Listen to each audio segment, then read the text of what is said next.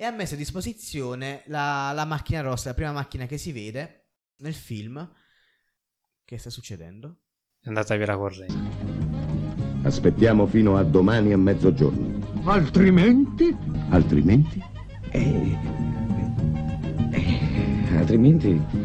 eh, altrimenti... Ci streamiamo! Oh, buonasera. Stavo avendo un po' di difficoltà a capire cosa stessi gesticolando. Buonasera. Era il mio solito intro per, Con le mani. per indicarti il tempo Per ini- partire. per partire in questa registrazione della nostra numero 4? 4 puntata, la quarta puntata del nostro podcast che saprete si chiama Altrimenti Ci streamiamo. Com'è andata questa settimana? Sembrava una settimana normale quando ho dovuto mettere mani su un lavoro già iniziato da altri, che tu dirai, ma in realtà ho già iniziato, quindi metà del lavoro è fatto. Sembrava anche a Beh, me. sì. Solitamente è quello che si tende a pensare, finché non ti ci ritrovi tu. esatto. Ed era ovviamente un casino andare a ripescare tutte le cose, rivedere ciò che era stato fatto prima. Ed è una situazione che alle volte diventa anche imbarazzante perché poi ti devi mettere con eh, i tuoi colleghi, non eh, magari stretti, ma di altre situazioni e quindi si creano quei meccanismi un po' così che possono comportare un lavoro. Sì, in sostanza, secondo me, portare a termine il lavoro iniziato dagli altri è sempre una merda. Sì, in parole molto povere. È così. Ma a proposito di roba che inizia qualcuno, la finisce qualcun altro, e che è anche una merda, cosa abbiamo qui? Abbiamo una lista di 5 film che eh, sono stati appunto iniziati da un regista e finiti da un altro. E come vedremo nell'escursus di questa puntata, il risultato non sempre è quello atteso, soprattutto dal primo regista. Bando alle ciance? Numero 1. Alla prima posizione eh, della nostra classifica, che classifica non è, troviamo un film abbastanza recente. Parliamo di Justice League di Joss Whedon, anzi di Zack Snyder, o di entrambi, o non si sa. No, bugia si sa. Un film uscito nel 2017, è iniziato da Zack Snyder, ma dopo un lutto in famiglia lascia il progetto quasi alla fine e subentra Joss Whedon che sicuramente vi dirà qualcosa perché ha diretto eh, The Avengers, il primo favoloso di Avengers, il sequel che fa un po' cacare e eh, nei primi anni 2000 Buffy l'ammazza vampiri. Infatti a me diceva tutto, cioè diceva soprattutto Buffy l'ammazza vampiri, questo, questo nome, impresso nei titoli di coda, Di coda, de- sì. di mille pomeriggi. A questo progetto eh, lavora sugli effetti speciali e sul montaggio video. Alla fine eh, ha avuto un'accoglienza abbastanza freddina perché comunque è uscito un minestrone non molto sensato. In due ore di film, comunque due ore e mezza, non riesce a, dare spazio un po' a tutti i personaggi. È la solita roba che succede nei film di supereroi quando i supereroi sono un po' tanti. Ma parliamo di questo, Vai. perché io sono stato un eh, super eh, fan eh, e, come dire, estimatore dei film di supereroi quando ce n'erano tre. cioè le- la trilogia di Raimi, Spider-Man, Bellissimo, inarrivabile. Batman di Nolan Altro capolavoro. e poi piano piano sono iniziati ad uscire uno dietro l'altro una miriade di film, Iron Man, Thor, diciamo che io a un Senza certo farci punto, capire più un c***o. a un certo punto ho veramente mollato perché non riuscivo più a stare dietro a tutto e devo dire in realtà anche perché non mi stavano più piacendo come I primi. sì, come quando guardavo appunto Beh, considera che comunque i film di Raimi eravamo abbastanza piccoli, ci avevamo nel 2000 quanti anni? Ci avevamo 10, 11, 12 anni, più o meno que- quello era il periodo. Il Batman di Nolan invece dal, du- dal 2005 al 2012, quindi più o meno siamo diventati un pochino più grandi. Sì, il Batman, sommato- Batman di Nolan forse l'ho apprezzato addirittura di più dopo rispetto a Eh quando sì, perché visto. comunque quando eri diciamo, in- nella fase della post-adolescenza non, non ti, non- non ti soffermi tanto. Sì, sì. Comunque, questo per dire che sono tornato a vedere un film di supereroi con Justice League proprio per il nostro podcast Ammazza che e mi ha fatto veramente del male. A parte che non stavo capendo niente delle storie, delle cose. Eh beh sì, perché quello comunque diciamo è una specie di punto di arrivo iniziato nel 2013 con eh, il primo film di Superman con Henry Cavill. O come lo dici tu? Henry Cavill. Quindi Chissà. non... Io mi ricordavo il Superman, quello... Superman Returns. Sì, di Brian Singer, Orribile. 2006. È di Brian Singer? Sì, sì, di Brian Singer. Vabbè, insomma, non ci stavo capendo niente e il fatto che il film fosse un po' attaccato con lo sputo, visto anche l'avvicendamento dei registi, non ha aiutato. C'è da dire però che proprio nel 2021, pochi mesi fa, è, uscito, è uscita la Snyder Cut, Justice League Snyder Cut, cioè il regista eh, Zack Snyder aveva annunciato che eh, ci sarebbe stata una versione interamente rimaneggiata da lui, della durata di 4 ore, o giù di lì, e così è stato. Poco tempo fa è uscito questo film diviso in quattro parti, eh, soltanto in streaming, non è più uscito al cinema. Si era detto che eh, dopo questo film non ci sarebbero stati altri film sequel su questa vicenda e i fan tutt'oggi chiedono a gran voce di far tornare, lo- di ripristinare lo Snyderverse, questo universo narrativo iniziato con questo regista, Il Casinoverse. il Casinoverse. Il film di che dura 4 ore ha avuto un'accoglienza straordinaria rispetto a quello di Joss Whedon perché comunque avendo tantissimi personaggi e dando ad ognuno il giusto spazio si arriva comunque ad accocchiare quelle 4 ore e quindi è piaciuto anche agli appassionati. Ma scusa, domanda da chi aveva perso tutto quello che c'era prima. Non- cioè, i personaggi, quando arrivi in questi film di supereroi, io avevo capito che quando si arriva al film corale, Mhm. prima c'è stata una cosa, una storia raccontata per ognuno di questi.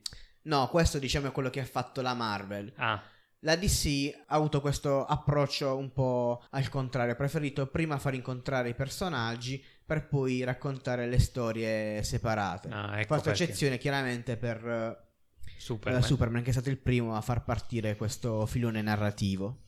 Guarda, ti devo dire che un'altra cosa che ho non ho apprezzato è il fatto che leggendo ho visto che a questo film avevano deciso di dare un approccio più carnevalesco, no? Rispetto al taglio DC che era un po' più Più dark, più, Esatto. più gotico. è che è la cosa che più ho odiato della parte Marvel quando è passata tra l'altro in mano alla Disney. alla Disney. E quindi rivederlo anche qui, diciamo che per me è stato un ulteriore Sì, diciamo che eh, all'inizio c'è stato un po' di hype quando hanno annunciato che Joss Whedon avrebbe preso le redini del film proprio per- perché il primo di Avengers è stato molto apprezzato. Però in realtà quella- quel tipo di comicità che deriva proprio da quel film lì, nel contesto della DC Comics, che è noto per avere delle atmosfere molto più più Cupe. cupe, ha diciamo un po' snaturato la natura del film. Ora, al di là di- del minestrone che è stato fatto e del poco tempo. Ma non so, ti dirò,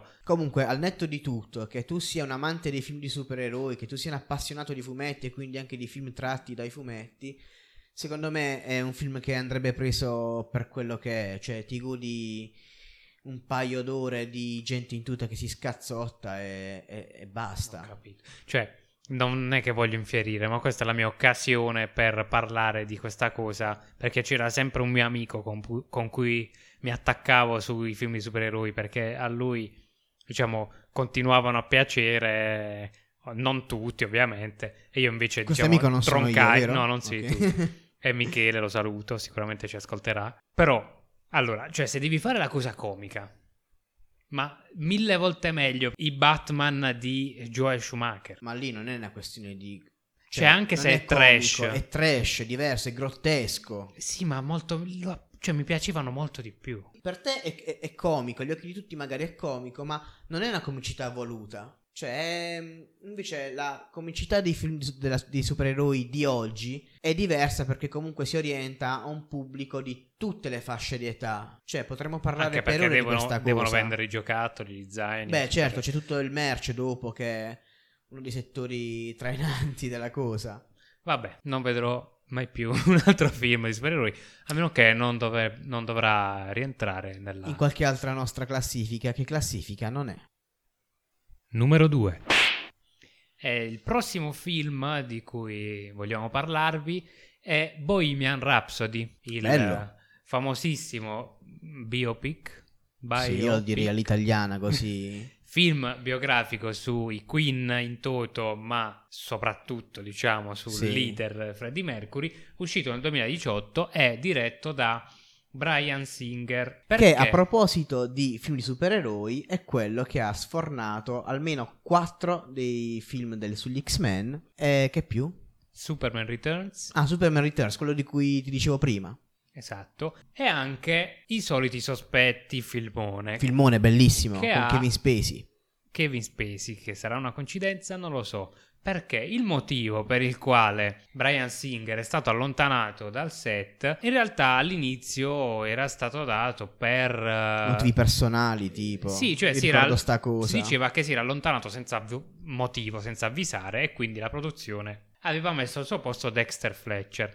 Se non altro, contestualmente più o meno a questa situazione, è stato accusato di molestie sessuali Brian Singer. Esatto. E quindi non lo so che cosa è successo, ma sta di fatto che alla fine Dexter Fletcher si è preso la briga di finire sto film. Si è fatto un mazzo tanto e non compare manco nei titoli di coda. Ok. Questo film ha comunque, nonostante il cambio di regia in corso, è stato un film molto apprezzato. Sì, sì. Ha vinto 4 premi Oscar eh, come miglior attore protagonista Rami Malek, Rami Malek. come miglior sonoro, miglior montaggio sonoro e miglior montaggio. E io, a parte la interpretazione di Rami Malek, che comunque è secondo me ottima, Pure secondo me. ma non lo so, ci poteva stare anche a darlo a qualcun altro. Devo dire che il sonoro di quel film mi è piaciuto un Sì, casino. è dell'incredibile. Cioè, Cioè- ti catapulta praticamente dentro. Sembra veramente di stare a un concerto quando soprattutto nella parte finale Nella parte del live finale Live Aid, certo. Ma tornando a parlare del cast e quindi di Rami Malek, io vorrei dire che eh, tutti gli attori scelti eh, per interpretare questo film, tutti i protagonisti, tutti i musicisti di- dei Queen, sono dannatamente uguali agli originali. Cioè, per assurdo, Vero, vero. L'unico che non assomiglia quasi per anzi non quasi, per niente al protagonista è proprio Rami Malek che interpreta Freddie Mercury. La- una cosa veramente incredibile è l'attore di cui non ricordo il nome che però eh, Gui- interpreta Brian May. Esatto. Sì. Se tu vedi le- al- nei finali, nel finale del film, quando partono i primi titoli di coda, ci sono le fotografie originali dell'epoca. È identico. È identico, fa veramente paura. Ma anche il batterista. Sì, sì, somigliano anche John, Anche, anche il John bassista, Deacons, il bassista, certo. Però devo dire che Brian May, interpretato da Wilm Lee, è veramente identico. Sì, sì, fa impressione. Io aggiungerei al cast anche Mike Myers che fa un piccolo cameo del produttore che diciamo li rimbalza Sì. quando propongono Bohemian Rhapsody. Sì, sì, quello che dice che sei minuti non, non andrà mai bene in radio. Esatto. Che, vabbè, Mike Myers ovviamente è il comico statunitense, eh, famosissimo per aver interpretato tra gli altri Austin Austin Powers. Powers. Ma questa scenetta è, diciamo, strizza l'occhio anche ai fan di Myers in quanto lui ha interpretato nel suo primo film, che si chiamava in italiano Fusi di testa, titolo originale Wayne's World, eh, appunto un adolescente degli anni 80 molto... eh, Molto ribelle, molto... sì, con, eh, proiettato nel voler fare il musicista, no? In questo film c'è una scena in cui loro roccheggiano su... in- è una scena iconica in cui mettono in macchina, macchina la cassetta. Rhapsody. Sì, e, e quindi era divertente questo. Sì, quasi un cerchio che si chiude. Esatto. Inizialmente si era pensato di mettere eh, come protagonista, di essere come protagonista Sasha Baron Cohen, famosissimo per eh, Borat, ma eh, la cosa non è andata a, buon fine perché avrebbe preferito girare un film più incentrato sugli eccessi del leader della band. Ad ogni modo, però, c'è da dire che, tornando sempre a parlare di somiglianze fisiche, fa veramente impressione quanto Sasha Baron Cohen assomigli veramente a Freddie Mercury. Io non ci avevo mai fatto caso finché non ho letto questa cosa che sarebbe stato c'era stato scelto all'inizio per interpretare il ruolo. Sì, effettivamente sì. Rami Malek l'ha indubbiamente interpretato benissimo nelle movenze e tutto il resto, però somiglianza fisica proprio a livello uh, di aspetto, effettivamente forse Cohen ci sarebbe stato molto di più. Però come personaggio lo conosciamo molto controverso anche come attore, appunto avrebbe forse reso un'interpretazione che poi i fan non avrebbero digerito più di tanto, perché i fan dei Queen e di Freddie Mercury sono molto legati all'immagine. Sì, sì, sì, sì all'immagine che rappresenta, certo, certo. Anche se... Anche se c'è da dire che comunque l'adattamento è molto fedele, ma neanche troppo. Ci sono alcune incongruenze a livello proprio anche di date o di fatti accaduti. Sì, sì, non direi molto fedele, è fedele, però io l'ho apprezzato anche nell'infedeltà, perché tanto comunque è un film, cioè se non Eh mi sì, vedi infatti. un documentario sulla vita di Freddie Mercury. Esatto, Però esatto. ci sono fan accaniti che proprio non hanno apprezzato anche le incongruenze più minime. A me è piaciuto anche con eh, l'incongruenza. Avevo già letto che c'erano delle incongruenze, non ho letto quali, ma mi sono comunque poi goduto il film e sono andato a cercare. E comunque, dopo aver letto che cosa differiva dalla- da quello che realmente è accaduto, comunque non mi ha fatto cambiare parere su quello che il film ha rappresentato. Cioè, secondo me va bene così. Ma sì, cioè il messaggio che doveva arrivare, secondo me è arrivato, è benissimo, e soprattutto doveva arrivare la potenza della, della loro musica e di Esatto. quanto loro ci mettessero dentro alla scrittura e tutto il resto. Quindi quello doveva fare e quello ha fatto, secondo me. Sì. Altro da dire su questo film? No, Perfetto, andiamo avanti. Numero 3.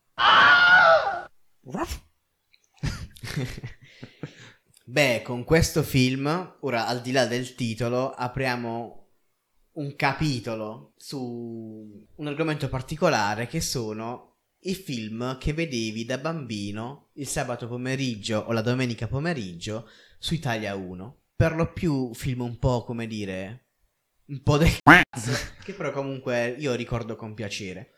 Tra questi c'è sicuramente Beethoven, che è uscito nel 1992 ed è diretto da Brian Levan.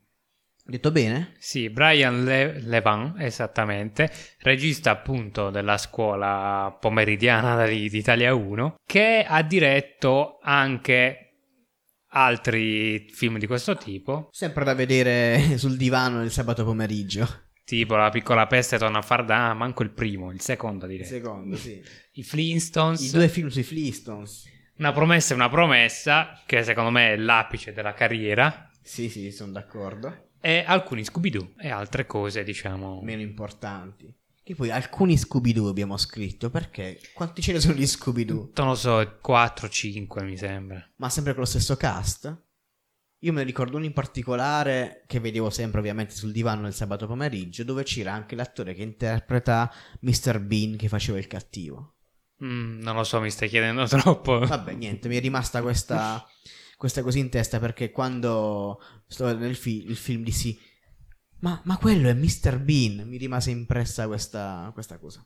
Vabbè, ma andando avanti, il film iniziò sotto la direzione di Steve Rush, che dopo poco fu licenziato per un motivo che in realtà non è mai stato dichiarato dalla produzione. È uno dei misteri. Esatto, del, del cinema. Successivamente eh, Steve Rush ha diretto solo altre pellicole di scarso successo, come i capitoli finali di quelle saghe un po'... Ormai morte, Ormai diciamo. morte, in realtà il capolinea, tipo l'ultimo film di American Pie. Ah, sì, American Pie Bandcamp. Cioè, nel Esatto. senso, già American Pie tipo 3 sì, già un po'... è una merda. Figurati quello, lo spin-off, cioè vuol dire che sei proprio Alla frutta. il, to- il top regista. Vabbè. Ricordiamo però che tra gli sceneggiatori c'è anche John Hughes, Grandissimo John Hughes, uno che forse vi dirà poco, Però come, eh, come regista in effetti non ha girato tantissimi film, ma nel ruolo di sceneggiatore troviamo davvero tantissimi film da pomeriggio su Italia 1. Eh, Sì, diciamo lui è stata una specie di bandiera degli anni 80-90 come sceneggiatore. Come regista per un film in particolare che è Breakfast Club, che Mhm. è un film adolescenziale per gli adolescenti degli anni 80 ed è una bandiera, diciamo. Una pietra miliare Esatto. del, del suo genere. Poi sceneggiato diversi film, tra i quali io e Zio Buck e Mamma ho perso l'aereo, per citare i più famosi. Famosi. Eh, mamma ha preso il morbillo pure, mi sembrava di ricordare. Que- Quello è un titolo che, guarda, vabbè. Quando, quando fai una cosa che funziona, allora poi a mamma ho preso tutto quello Ho che preso potevo tutto quello che ho prendere. trovato davanti. tra, gli alt- tra gli attori del cast, eh, in realtà non ci sono grandissimi volti noti se non eh, Stelli Tucci. Esatto. Infatti, per il ruolo del padre del capofamiglia furono considerati dei grandi nomi: Steve Martin, Danny DeVito, Dan Aykroyd, John Candy, Robin, Robin Williams, Williams. Rick Moranis. E alla fine niente. Una curiosità simpatica che c'erano almeno 12 cani San Bernardo ad interpretare Beethoven. Io non so dove li tenessero, però ti dire la verità che questo film è uno, ho letto, dei preferiti tipo delle associazioni per gli animali, la PETA, quelle cose là, perché a quanto pare i cani sono stati trattati benissimo. Ah, durante le riprese. dici. esatto. Un'altra cosa simpatica da dire è che Beethoven conta 7 sequel e una serie animata. È invecchiato malissimo, ovviamente. Beh, sì. Perché fa parte di quel filone di film di cani. Perché non- cioè, Sì, ce ne sono stati diversi, specialmente negli anni 90. c'era quello che giocava a basket e quello che giocava a baseball. Sì, quello sì, che aiutava il ricordo. bambino a fare un'altra cosa. Però mi sembra che non escano più film sui cani. No, ma con gli animali in genere. Ci stavo pensando anch'io l'altro giorno, proprio film incentrati sugli animali. O comunque magari stanno uscendo, ce li stiamo perdendo, ma diciamo... Fuori moda. Sì, diciamo sono un po' fuori moda. No, però mi sembra che ci sia tipo Beverly Hills Chihuahua. Ma anche perché cioè, i film sugli animali più recenti vengono fatti anche in computer grafica, quindi secondo Sì, me non si perdono un più. po' quella cosa di vedere proprio l'animale che sta lì addomesticato a... Non si prendono più lo sbattimento di tenere 12, Esatto. do- eh, 12 San Bernardo. lo fanno al computer e via. Però volevo dire una cosa che mentre leggevo gli appunti, una serie animata, io la serie animata me la ricordo benissimo. È vero, sì, sì. E quella ebbe parecchio successo qui in Italia. E mi ricordo che la mattina mi svegliavo apposta eh, la domenica mattina per eh, vedere questo cartone animato su Beethoven. Io l'avevo rimossa. Quando l'ho letta mi è subito... Balzata in mente. Sì, ma mi sono proprio ricordato i disegni come Ah, esatto, eh, la prima cosa, la, la sigla faccio veramente fatica in questo momento a Sì, ricordarla, sì. ma i disegni ce li ho veramente ben presenti. Ma con tutta onestà, diciamo che anche Beethoven non è che io mi ricorda proprio benissimo che tipo di, di excursus ha tutta la storia. No, infatti io no- ho volutamente non menzionato niente della trama perché per il podcast comunque non l'ho rivisto.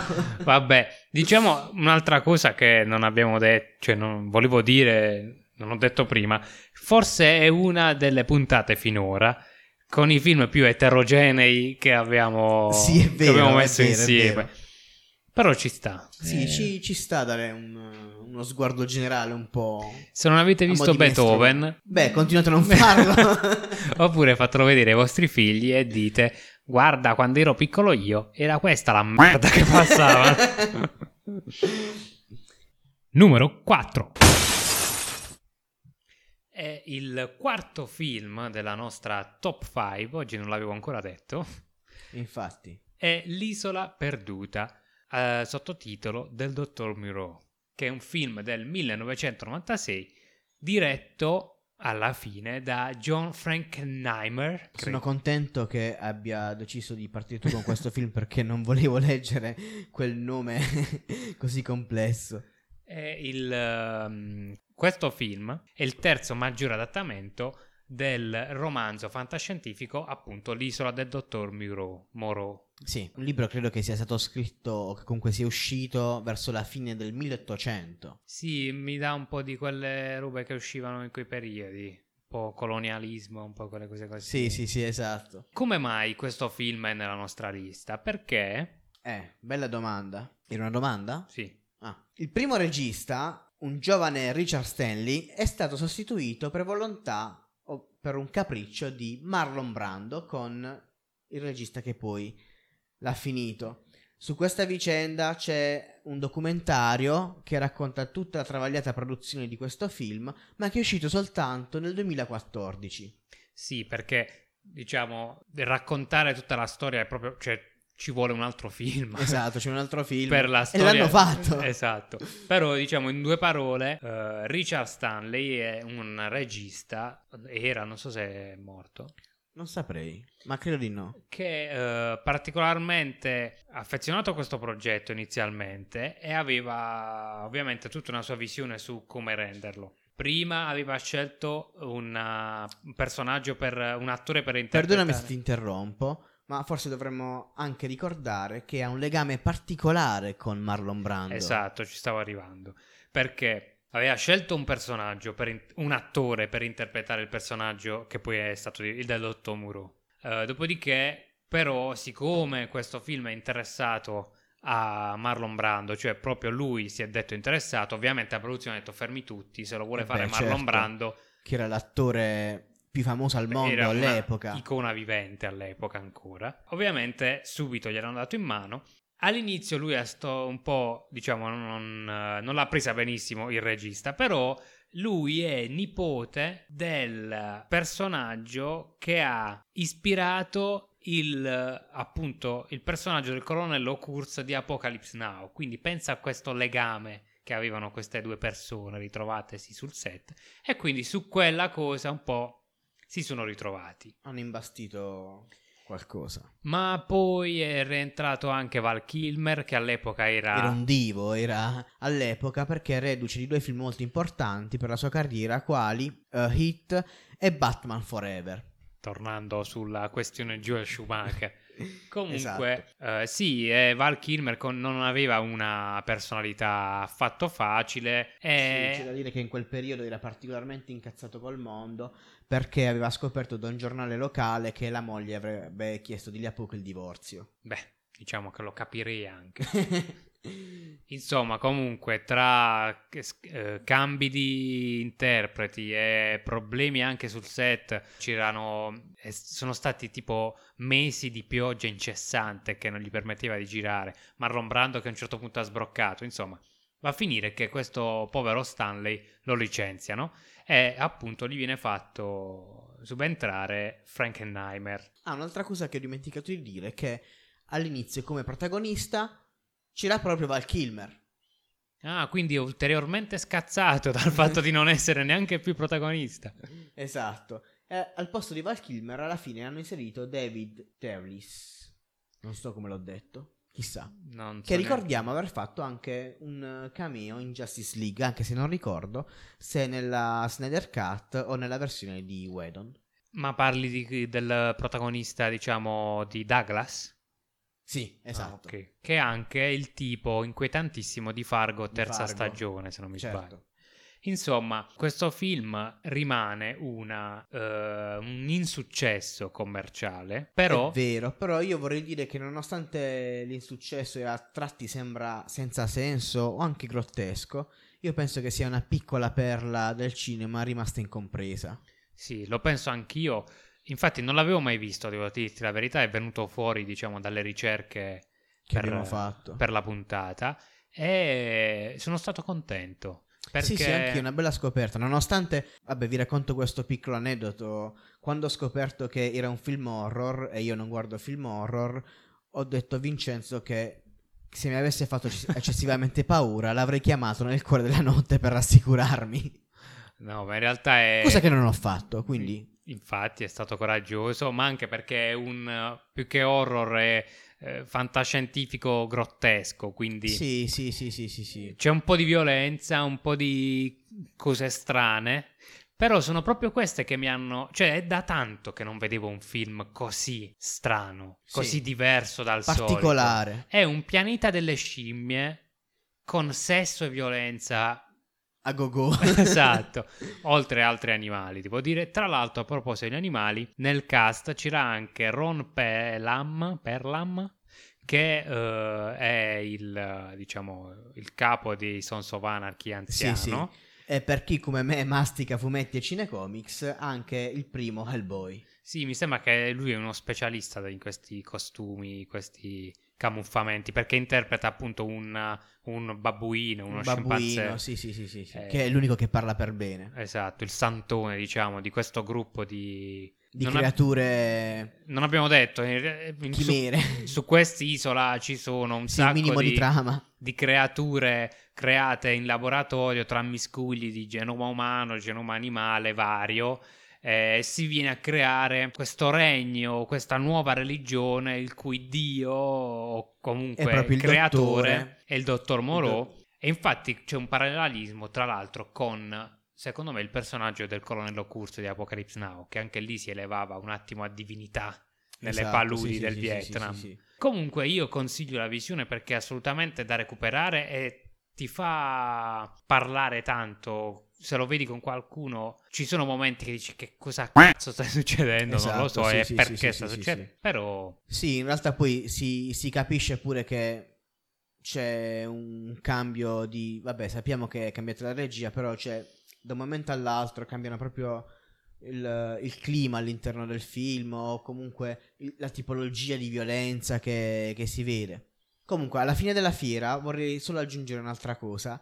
Se leggete l'etichetta horror non spaventatevi, tranne che per la prima scena. Superata quella, tutto in discesa. Sì, assurdo. Ah, aggiungerei a conclusione, come ovvio la, il 90% dei film del mondo, questo è stato citato anche nei Simpson. Vero, sì, sì, sì. In uno speciale di Halloween, quello nel quale uh, c'è appunto il dottor Hibbert che ha un'isola dove fa questi esperimenti miscugli tra esseri umani e animali in cui se non mi sbaglio Marge diventa una gatta blu. Sì sì sì sì, insomma sì, sì. ma stiamo parlando di forse delle primissime dei primissimi speciali di, di Halloween. I Simpson o l'hanno già fatto o l'hanno già citato. Esatto. Numero 5 Giungiamo così alla fine di questa nostra classifica che classifica non è con un titolo veramente, veramente particolare. Stiamo parlando di Paura e delirio a Las Vegas, un film del 1998 diretto da Terry Gilliam che è sub- subentrato a- ad Alex Cox. È tratto dal romanzo Paura e disgusto a Las Vegas di Hunter S. Thompson. Il regista Terry Gilliam è famoso per essere innanzitutto l'unico membro americano dei Monty Python e ha diretto diversi film, se non mi sbaglio alcuni anche dei Monty Python, oltre all'esercito delle 12 scimmie e Parnassus. Non si sa in realtà perché c'è stato il cambio di regia su questo film, però devo dire che è il secondo di questa nostra lista di quest'oggi, che in realtà anche se è cambiato il regista è uscito abbastanza bene. Sì, non, non, si può dire niente, anche questo secondo me è una piccola perla del cinema. La coppia di attori che ha interpretato i protagonisti di questa pellicola sono Johnny Depp, un giovanissimo Johnny Depp, e Benicio del Toro, che interpretano rispettivamente i ruoli del giornalista Raul Duke e del suo avvocato Dottor Gonzo. Ah, tu hai mai notato che Benicio del Toro, soprattutto quando era più giovane, è la versione ispanica di Brad Pitt? No, non ci ho mai fatto caso. Vai a vedere però ora che foto. ci sto pensando, cioè io il film l'ho visto ieri sera. Sono identici. Eh, ce, l'ho, ce l'ho ben in mente, quindi, in questo film. È vero, curioso. Tornando sempre alla coppia di attori, prima di arrivare a questa scelta, uh, nelle prime fasi si era pensato di uh, inserire Jack Nicholson e Marlon Brando, ma il regista pensò giustamente che erano forse un po' troppo avanti con l'età Beh, sì. per poter uh, interpretare il, questo, questi due ruoli. Successivamente provarono con Dan Aykroyd, che abbiamo ritrovato anche nell'altro film, forse sì, era tra i papabili per sì, Beethoven. Beethoven. E anche John Belushi, solo che poi John Belushi è morto e non si è fatto più niente. Avevano pensato anche a John Malkovich, ma anch'esso per una questione di età non l'hanno più scelto. Alla fine lo scrittore del libro una, uh, conobbe per ca- puro caso Johnny Depp e lo scelse come de- attore ah, definitivo. quindi i due protagonisti avrebbero potuto essere i Blues Brothers. Sì, e invece no. Sarebbe stato figo. Sì, secondo me ci stavano veramente un sacco. Johnny Depp per interpretare questa parte ha passato diverso tempo con lo scrittore per poterne interpretare al meglio i modi di fare, le movenze, ha passato quattro mesi insieme. Perché lo scrittore è anche il, il prota- cioè lui si è scritto, ha scritto di se stesso, no? Esattamente, praticamente con lo pseudonimo di Raoul Duke, questo giornalista, in realtà sta descrivendo se stesso. Hanno passato tanto, così tanto tempo insieme che alla fine uh, il look che vedete uh, nel film di, di, Johnny Depp è composto da, da degli, dagli abiti che veramente erano dello scrittore durante gli anni 70.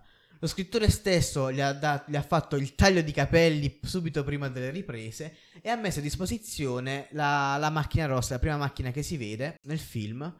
E a proposito del look che Johnny Depp ha, ha utilizzato, ha avuto per le riprese del film. Non so se avete visto il film animato, lungometraggio animato Rango, uscito nel 2011. È stato anche doppiato da Johnny Depp. La cosa simpatica è che il protagonista, questo, questo rettile, ha le movenze, ha le sembianze del protagonista di Paura dell'Iro Las Vegas, Raul Duke. Sì, infatti c'è anche un piccolo omaggio, un piccolo cameo che viene praticamente tipo investito da comunque salta sul parabrezza di un'auto rossa dove all'interno ci sono appunto i due protagonisti del film resi cartone, cartone animato, animato in computer sì, grafica sì. insomma una piena citazione volendo spendere qualche parola sul film che secondo me è doveroso Parliamo, la trama in breve parla di questo giornalista che decide di fare, anzi decide, deve fare questo viaggio on the road per lavoro, deve scrivere un pezzo su una corsa di, di moto e di un buggy nel deserto, nel Nevada, ma la cosa eh, simpatica, se vogliamo, è quella che per fare questo viaggio si porta il suo avvocato dietro e un cofano pieno di alcol e droga si parla veramente di tantissimi tipi di droga, di, eh, droghe pesanti, e per ognuno de- delle, delle, quali poi viene spiegato eh, che cosa succede una volta che vengono assunte. Diciamo che non c'è una vera eh, e propria trama, è più incentrato su quello che sulle vicende che succedono ai due protagonisti per colpa della droga. Un po' il tema del viaggio sia fisico che mentale. Che mentale, forse. bravissimo, è proprio centrato la questione. Beh, nel cast comunque ci sono anche volti più o meno noti, ma che poi sono comunque eh, diventati super famosi. Famosi, esatto. C'è Toby Maguire, Cristina Ricci, Cameron Diaz e... Eh, e qui è arrivato il momento in cui faccio il mio settimanale riferimento a una delle serie tv che amo più di tutte. Avrete già capito che sto parlando di Law Order e in questo caso stiamo parlando dell'agente Stabler. Eh, l'attore si chiama Christopher Meloni ed è uno dei protagonisti delle prime 15-16, credo, stagioni di Law Order Special Victim Unit. Prima 15 stagioni? Eh sì, perché sono arrivati oltre le 20, poi questo è andato via. Io mi prendo le prime 15 puntate. no, no, no, le prime 15 stagioni. Ah. E c'è anche eh, un, un piccolo cameo. cameo di Flea dei Red Hot Chili Peppers. Sì, che nella sua carriera un po' ha fatto camei qua e là. Sì, ricordiamo anche quello su Ritorno al futuro, per esempio. Esatto. Un'altra curiosità molto simpatica su questo film è che Paura dell'Iro a Las Vegas non è il primo adattamento cinematografico di questo libro, bensì è il secondo. Ce ne fu un altro girato nel 1980 con protagonisti, indovinate un po', Bill Murray e il compianto Peter Boyle. Io ignoravo completamente l'esistenza di questo film, onestamente. Sì, ma anch'io Ma- non- l'ho scoperto proprio perché mi sono documentato. Guardando le immagini è uguale, cioè nel senso Sì, sì, sì, non è che cercate- è un film con la stessa idea sotto, cioè è proprio la stessa proprio- cosa. Sì, sì, sì, sì, sì. Il film non è mai arrivato in Italia e si chiama nel, in, in lingua originale Where the Buffalo Roam. Ovviamente inutile dire che ha avuto uno scarso successo. E siamo giunti alla, alla fine, all'epilogo di questo nostro episodio. O questo è quello che direste se non avessimo qui con noi un cospicuo Bonus track, lo chiamerei. sì, Di... dimensioni d'onore. Esatto, perché comunque, eh, come al solito, noi cerchiamo di condensare in un cinque titoli un po' più rappresentativi o che ci piacciono o che, non lo so, particolarmente ci hanno Il ispirato. nostro topic principale. eh, su eh, appunto in questo caso film che sono stati ultimati da altri, ma ce ne saranno una caterva. Per Sì, esempio, tantissimo, specialmente tra i film di supereroi, ne ricordiamo tantissimi, tipo Superman 2, Ant-Man, Deadpool 2. è un vizietto questo dei Sì, cinecomic. eh. Comunque c'è da dire che questa puntata ha tantissimi riferimenti ai cinecomic. Ecco perché è un genere di merda. Piano, Vincenzo, piano. Comunque, ci sono anche diversi film di animazione che hanno visto diversi registi. In particolare ci vorremmo soffermare su due film che sono capolavori comunque, Sì, sì, pietre miliari Pietre del cinema.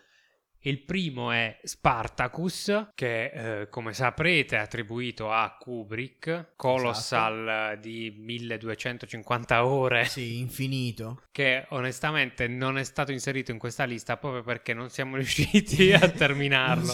esatto, non avevamo abbastanza tempo per vederlo tutto quanto. E comunque c'è Kubrick che si è... eh, Anche so- dissociato. Sì, sostituito a Anthony Mann e poi dissociato perché Kubrick comunque era un malato della perfezione, quindi immagina Esatto. per un malato della perfezione andare a finire il lavoro di un altro, non lo so. Sì, eh, lo mandava un po' ai pazzi. E poi, un caso particolare, Esatto, qui in realtà non stiamo parlando di un film dove c'è stato un cambio di regista, ma la storia è molto particolare.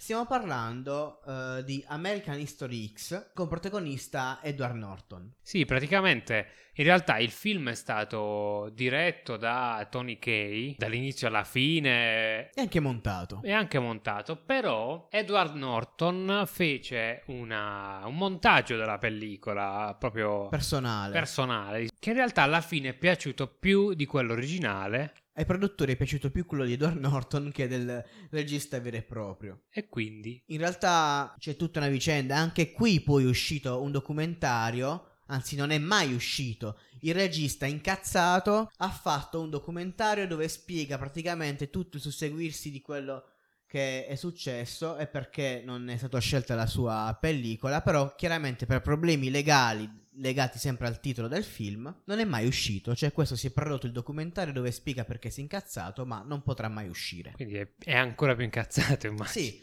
ma la cosa ancora peggiore, forse, è che lui aveva chiesto comunque di non essere accreditato come regista, com- o comunque di usare un nome d'arte, tipo, non mi ricordo, scrivete Topo Gigio, una roba del genere, ricordo. E solo che alla fine, niente, hanno detto, eh, sei stato ingaggiato tu, mettiamo il tuo nome. Quindi praticamente vai a fare un film come pensi di farlo tu, ti viene cambiato, però deve rimanere il tuo nome, è un po'... Sì, a me, eh, cioè, avrebbe bruciato anche a me, il sedere. Esatto, forse gli vorrebbe spaccare i denti come... come ha fatto nel film il protagonista. Però devo dire che comunque io il film di Tony Kay non l'ho visto, il suo montaggio non lo conosco. Però sono veramente contento che Edward Norton abbia fatto quel montaggio perché è un film veramente molto molto bello, molto intenso, particolare.